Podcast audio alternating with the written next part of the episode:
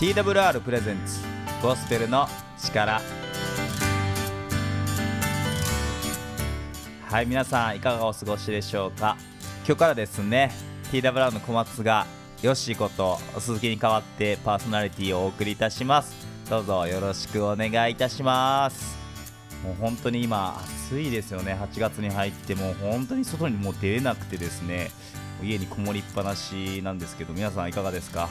家にいてもでもエアコンがね結構かけてエアコン代が高いなって思いながらいるんですけどでもこの暑さ本当にねあの死んでしまうのでぜひですねもう体一番でぜひあの体調をね大事にしてくださればなって思っていますけども。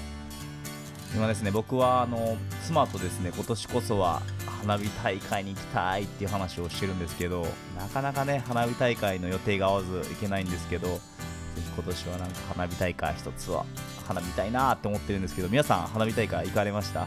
どうですか？ぜひですねあの花火大会行った方おられたら花火大会行ってきましたよっていうことですねお便りくだされば嬉しいなって思いますしどんなのが綺麗だったのかどうだったのかぜひ教えてくださればなと思っております。はいまた今日はですねコスプレの力菅野先生が新宿復興協会っていう東京にある協会の僕先生なんですけどあとねよく菅野先生ってあの道に出てですねあの聖書の話イエス様の話をされる方なんですけど今日もその方のあの聖書の話になっていますのでぜひですね楽しんでお聴きくださればなと思っております。ではここで1曲お送りします。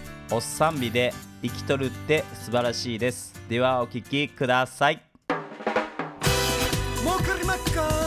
ちぼちでんな。信じるものと書いて儲かると読みますぜ天の親父がくれたこの命生きとるって素晴らしい。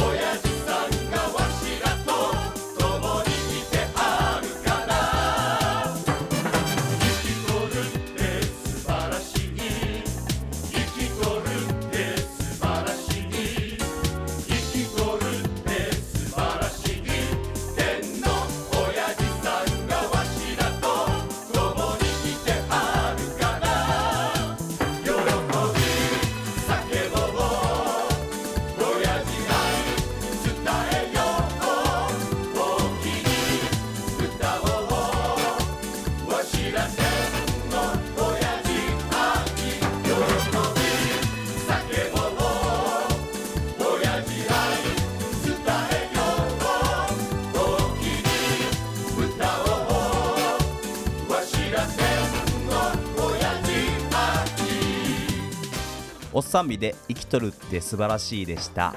続きまして菅野牧師による発想のコペルニクス的展開をしようというメッセージになります。聖書箇所はマタイの福音書19章27節から20章16節になります。ではお聞きください。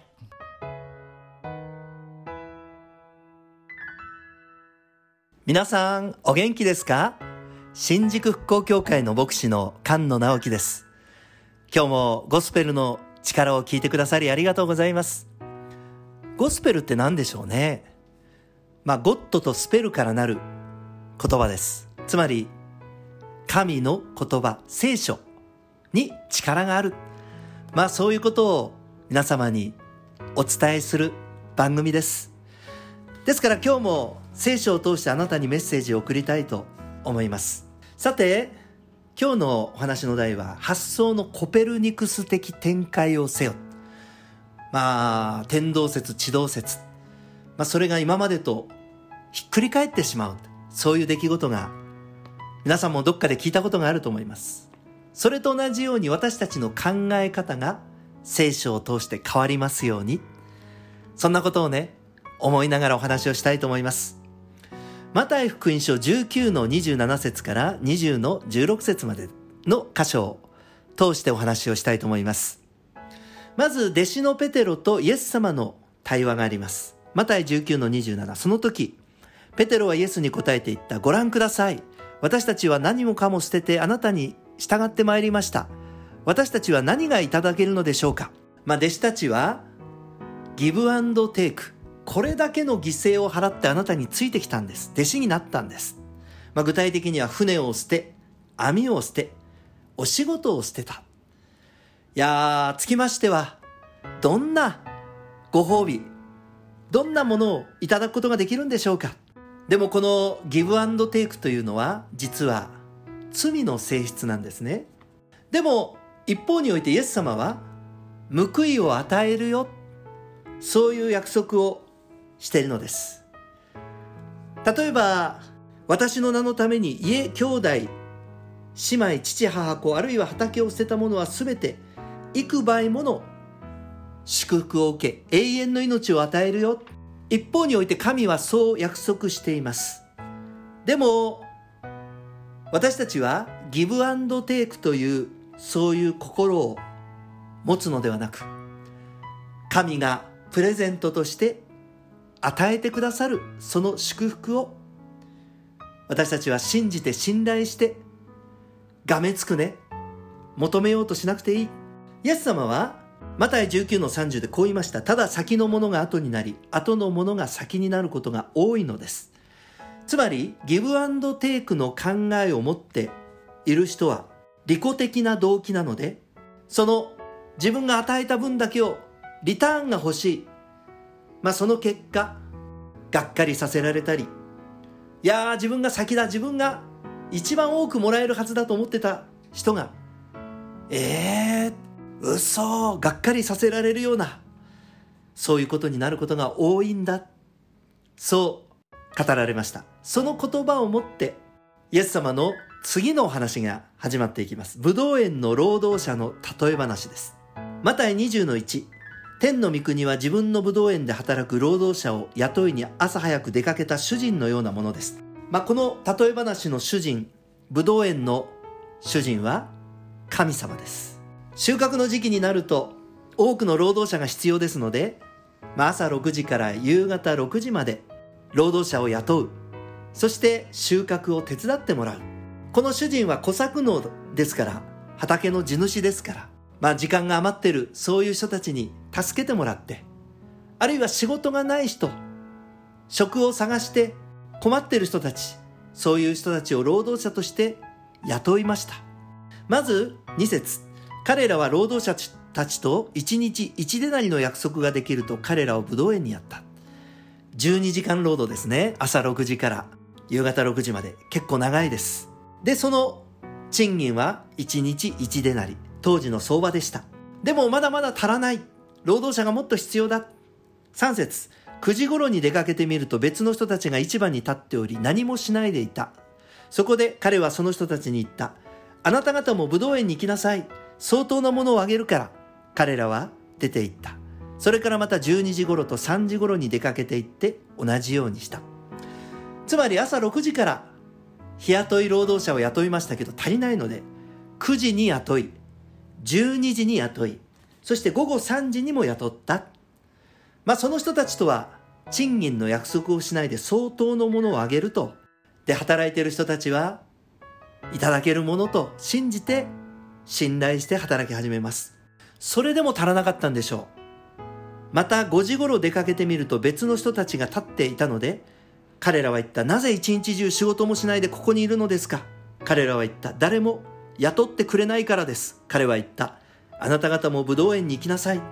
夕方5時まで仕事がなく、一日中立って仕事を待っていた。でもこんな人でも1時間しかあと働けなくても、それだけ収穫期というのは人手不足なんでしょう。賃金の約束をしないまますぐに送り出します。1時間だけ働きました。そうするとですね、夕方になって給料を渡すそのような時がやってきました。まあ、まず、5時から雇われたその人から給料がもらいました。1デナリもらったんですね。まあ、続いて3時から、いや1デナリ。12時の人も1デナリ。9時の人も1デナリ。となるとね、私はフルに12時間働いた。よし。1デナリって言ってたけどね、2デナリとかもらえるんじゃないかな。まあ人として期待するのは当然ですよねでも予想に反して彼らがもらえたのは1デナリだけでした。まあそこでね不満を言ったんですよね。彼らはそれを受け取ると主人に文句をつけていった。この最後の連中は1時間しか働かなかったのにあなたは私たちと同じようにしました。私たちは一日中ロークと焼けるような暑さを辛抱したのです。朝6時から12時間働いた人は主人に文句をつけた。なんでたった1時間しか働かない人たちとね同じなんですか？私は1日とても苦労したんです。暑さに耐えたんです。そうするとこの主人はこう言いました。マタイ20の13からしかし彼はその一人に答えていった友よ。私はあなたに何も不当なことはしていない。あなたは私と一デナリの約束をしたではありませんか。自分の分を取って帰りなさい。ただ私としてはこの最後の人にもあなたと同じだけあげたいのです。自分のものを自分の思うようにしてはいけないという法がありますか？それとも私が気前がいいのであなたの目には妬ましく思われるのですか？何も不当なことはしてない。あなたと一日一デナリの約束をした契約をした。だから一デナリを支払ったじゃないか。自分の分をもらって家に帰りなさい。でも私は5時から働いた。その人にも同じ額の賃金を上げたいのだ。そう言われました。さらに主人は自分のお金を自分の思うようにしていけないと法律があるんですか？私が気前がいいのであなたは妬んでいるのですか？皆さん他人の祝福を喜べない心。いやーよかったね君は。1時間しか働かないのにねもらってよかった。喜んであげてもいいのに妬みがある。つまり人を妬むというのは人を愛せない貧しい心です。そしてもう一度イエス様はこう言います。このように後のものが先になり先のものが後になるのです。この言葉で挟まれてブドウ園の例え話がされました。つまり利己的な心でギブアンドテイクを神に求める人は後になる。皆さんこれが天国の文化なんだ。これが天国なんだ。私たちは今しばらくこの地上に生きています。だからここの文化も無視できません。でもやがて引っ越しをして私たちは天に帰るのです。そろそろ私たちは次のその天国の文化に。それを知り受け入れそこに生きていこうじゃないか。聖書はそう進めるのですね。でもこの世と真逆なんでそれは難しい。私たちは今日のこの例え話から教訓を学ぶ必要があります。神を信じて私たちがこの地上を生きていく。その時にいろんな仕事いろんな活動を神から使命として与えられ行う。でもそれを一生懸命やってその報酬や報いそれは神に任せよう。神は全てを知っていて支払った犠牲に対して幾倍もの報い褒美をくださる。それが約束されている。でもそれを計算してこれぐらいもらえるはずだ。もらって当然だ。神と取引することは愚かだよ。つまりその貧しい心そこに問題がある。どうぞ。神は恵み深い良いお方。神を信頼し与えられるものはその報酬や額は全て神に任せよう。主人は神はその労働者の必要を知っています。労働者の必要を知っていてそれに対して与えられます。取引したり心配したり恐れる必要はない。神は私たちの牧者だ。あの5時から働いた人も1日分の賃金が必要だ。仕事してないからずるい。そう思うかもしれない。でも神は分かっている。この人は家へ帰って食事をしそしてそれだけの賃金が必要だ。神はそういうことを分かっていて必要なものを与えるんですよ。だから私たちはその与えられてるものそれを比較していやあの人よりもこっちがもっともらっていいんじゃないかもっと努力して頑張ってるからずるいなあの人は。そうやって他者を妬まないようにしたいものです。さあ最後に今日の題発想のコペルニクス的展開をせよ、まあ、地動説天動説とこうひっくり返ったように私たちはぜひ聖書の考えを知りそこに発想を変えていきたいと思います。当時一般的に、まあ、このお話がされたのはユダヤ人に向けて、まあ、ユダヤ人というのは勤勉でよく働くから給料が良かったんです。ところがユダヤ人じゃない違法人たちはあんまり勤勉でもないし働きたくない人が多かった。だから給料も少なかった、まあ、これが一般常識でした。だからこのイエス様の例え話というのはとんでもない常識をひっくり返しどんでん返しが起こるような内容なのです。今のこの地上で地位や名誉や今豊かな人が次の世界へ行って同じように豊かであるとは限らないよ。イスラエル人であったってそれは保証されないよ。むしろこの世で搾取され正当に評価されず報いられてこなかった。でも神は分かっている。その人が一生懸命生きている。そういう搾取されてきた。そういう人が天の御国ではしっかり報いられるんだよ。皆さん人は上辺を見る。でも神は全てを見て全てを知っている。その上で神は平等によくしてくださる。この例え話のスポットライトは誰に当たってるか。5時から男。5時からの人ですね。まあ客観的に見るとねまあなんと理不尽な。5時から6時まで。1時間しか働かないのに1デナリもらった。1日分の賃金ですよ。でも聖書は実は5時からの人はあなたなんだよ。そうやってねまず発想を転換したいと思うんですね。私たちはただイエス・キリストを救い主と信じるだけで救われ罪が許され神の子供となる。そして永遠の命を与えられる。皆さんそうやって私たちは神の恵みを受けられる。立場にある。受けたんだ。そのことを喜びなさい。人はいいとこ取りしたいのでそれならいいや。思うかもしれない。でも聖書が教える。もう一つのポイントとしては朝6時から夕方6時まで働けた人は幸せだということです。つまり一日中ね仕事をして充実感があってねよーし俺にはやるべきことがあるんだところがこの5時までああ俺は役に立たないなダメだな虚しく生きてきたんですね。最後の最後拾ってもらえたけど拾ってもらえない可能性もあった。実は本当のいいとこ取りはフルに働いて活躍できる。神に用いられる。それこそ本当の幸せだ。そこに喜び充実感があるはずだ。皆さんそれでね5時からの人と同じ賃金だったとしてもねそれだけ分感謝と喜びを味わえたじゃないか。皆さんそれを嬉しい感謝できる人それは天国を知ってる人天国を生き始めてる人です。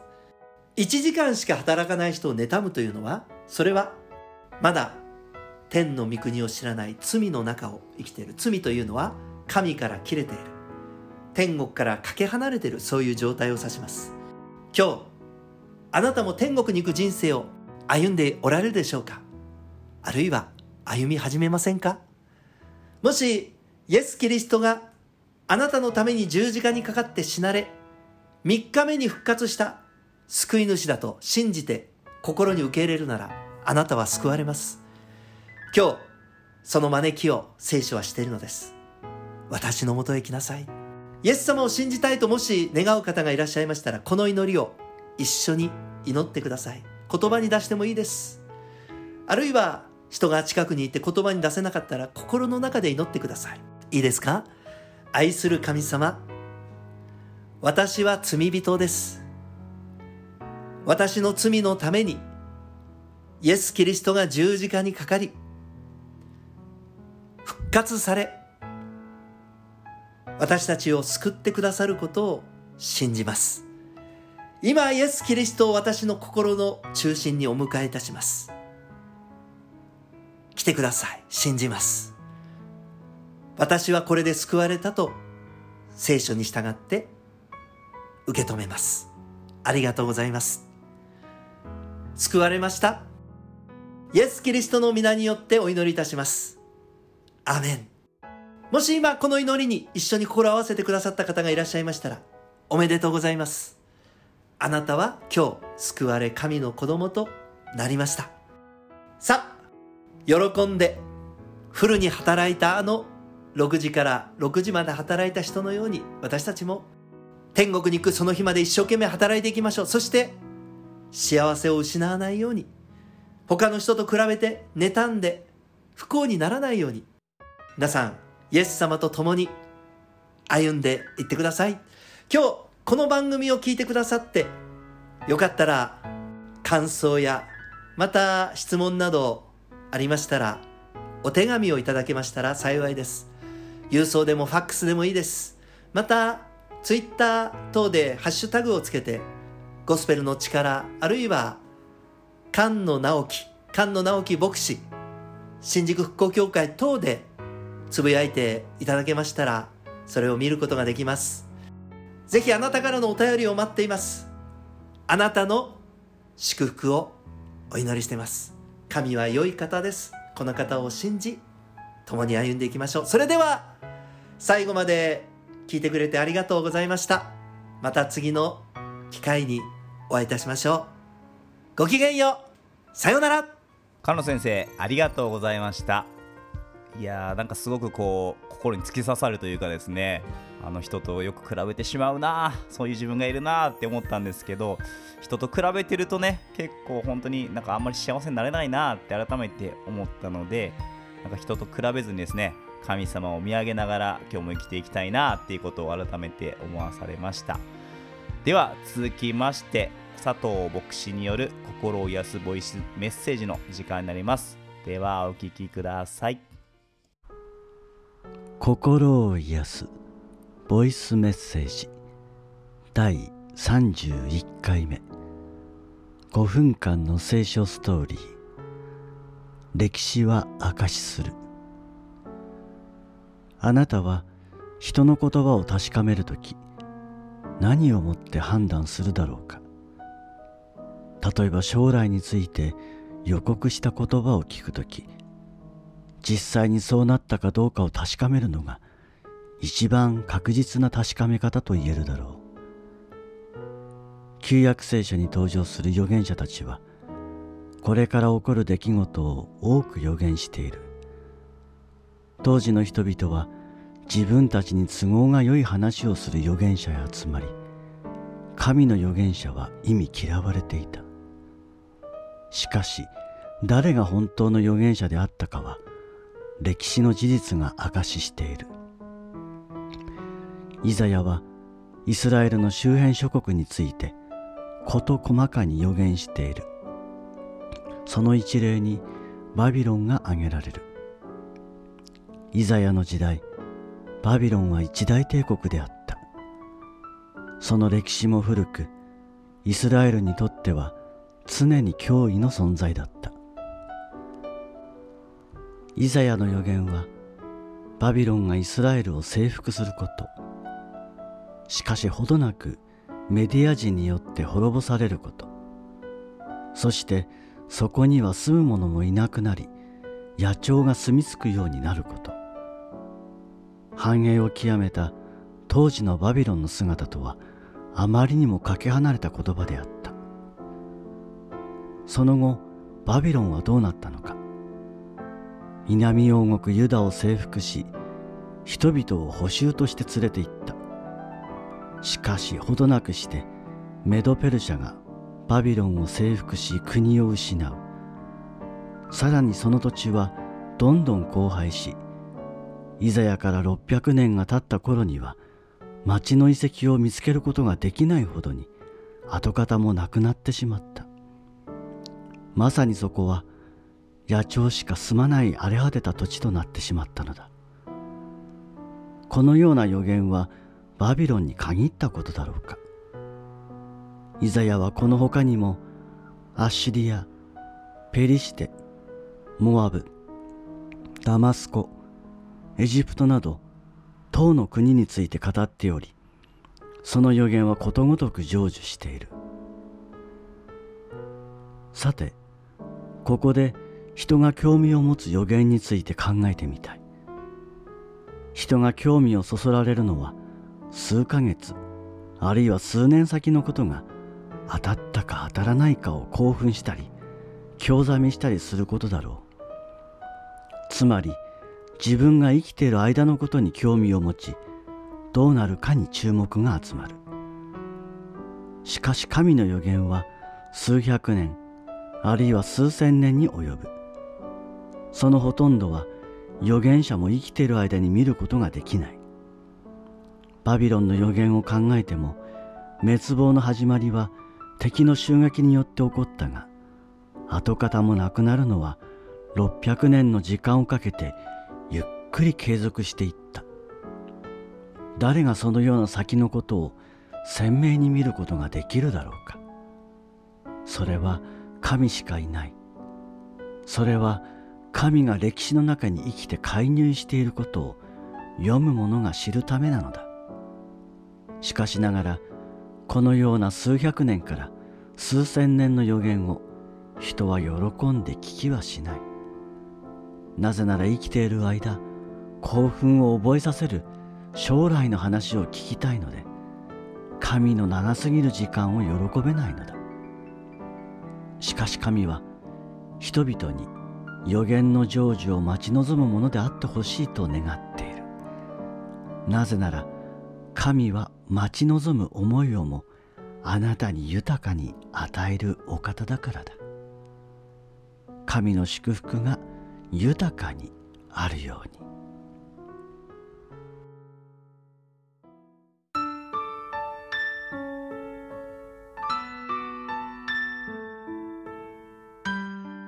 はい今日のゴスペルの力この辺になります。今日のゴスペルの力はいかがだったでしょうか？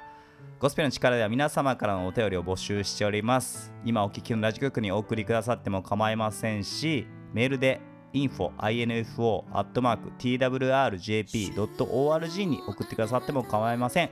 また Twitter ハッシュタグゴスペルの力をつけてぜひつぶやいてみてください。また最近ですねあの TikTok も始めましたので TWR Japan って調べてみてくださったら出てくるかなと思います。きっと元気になりますよ。そういうコンテンツ配信してます。では皆さんまたお会いしましょう。さようなら。